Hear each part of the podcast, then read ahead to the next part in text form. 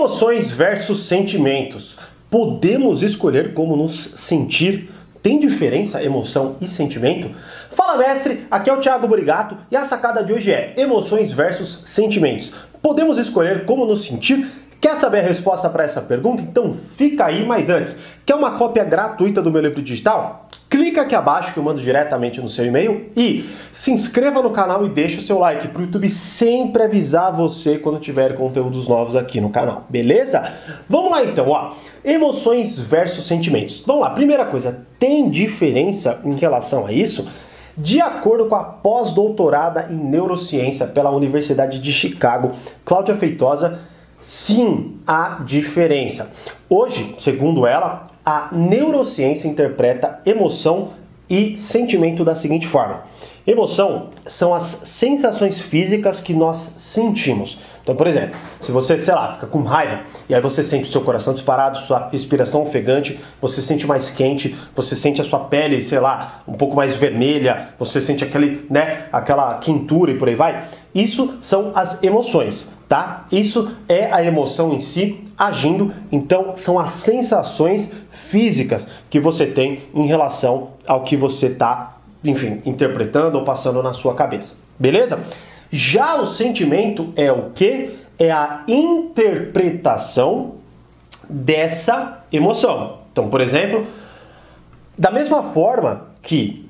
E olha só que interessante, eu já vi uma vez, se eu não me engano, é o Bruce Springsteen. Eu acho que é, tá? Eu li há muito tempo atrás um livro, mas basicamente é.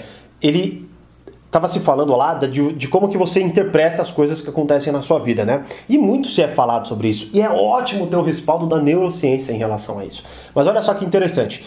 Ele, para reverter aquela, aquela, aquele frio na barriga e o fato dele, por exemplo, não conseguir tocar na frente de uma tremenda multidão, aquele frio na barriga, aquela ansiedade, ele interpretava como excitação e não como ansiedade ou medo por exemplo. Então, olha só que interessante. As mesmo, talvez você sinta as mesmas sensações. Sei lá, você encontra a pessoa que você ama, você sente aquela, aquela sensação gostosa, aquela falta de ar, né, aquela vontade, sei lá, é, é, aquele friozinho na barriga e por aí vai. Essa mesma sensação, ela pode ser interpretada de duas formas. Ela pode ser interpretada como medo de você falar em público, também pode ser interpretada como, por exemplo, aquele receio gostoso de você encontrar aquela pessoa que você tanto gosta. Então, olha só, as mesmas emoções, de acordo então com a doutora Cláudia Feitosa, que é a sensação física, pode ser interpretada de duas formas, então geram dois tipos de sentimentos. E qual que é a mágica, coisa linda dessa interpretação?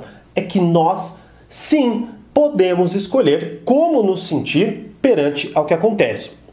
Segundo até a própria doutora Cláudia Feitosa, cada vez mais a neurociência está conseguindo entender que uh, a parte frontal do nosso cérebro, que ela é responsável pela consciência, pelo julgamento e por aí vai, né, que é basicamente a nossa compreensão de si mesmo, é a nossa inteligência em si. Ela está sim conectada com o sistema límbico, que é o sistema das nossas emoções. Né? Ou seja, aquele que te desperta aquela felicidade, aquela tristeza, aquela todas as emoções que você sente que são N emoções e muitas vezes emoções que a gente nem sabe descrever, não é? Então, cada vez mais a neurociência consegue compreender que sim, há uma tênue ligação entre essas duas áreas do cérebro.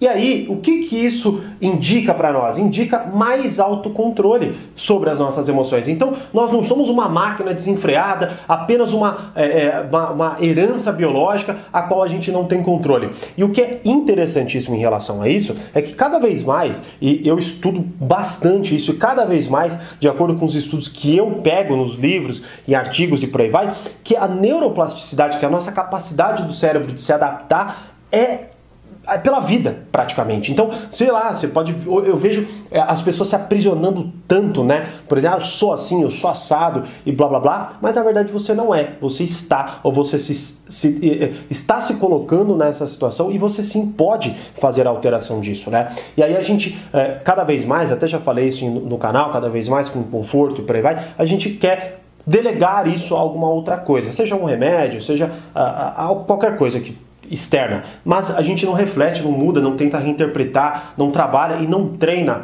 o nosso cérebro em si. Então, o convite que eu quero te fazer agora é, a partir desta informação, que eu sei que sim, tem pessoas que só vão aplicar aquela mudança, sei lá, só vão começar a agradecer se a neurociência falar que agradecer é bom. E sim, a neurociência já fala que agradecer é muito bom. Então, faça isso. E entenda que as mesmas emoções que você sente e que você interpreta como A, você pode interpretar como B e pode interpretar como C. Ou seja, tudo depende sim do significado que você dá para o que você sente. Olha só, e agora com respaldo neurocientífico. Então é muito interessante que você, como disse aqui, Bruce Springsteen faz. Uh, queria tanto lembrar o livro que eu li para poder falar isso para você, mas basicamente é, cara, você pode pegar aquela ansiedade e transformá-la em excitação. E assim mudar toda a forma como você compreende aquele problema em si. Você pode olhar e, a partir do treino cerebral, a partir de mudar e reinterpretar e fazer isso constantemente, repetidamente, para mudar as conexões neurais no seu cérebro, você pode olhar aquela situação que tanto te deixa ansioso e botar naquela que na verdade você está empolgado em enfrentar aquilo. Ou seja, as mesmas emoções com sentimentos diferentes. E aí, topa fazer isso? Topa reinterpretar as suas emoções? Deixa aqui nos comentários e como eu sempre digo, grande abraço e até o próximo vídeo.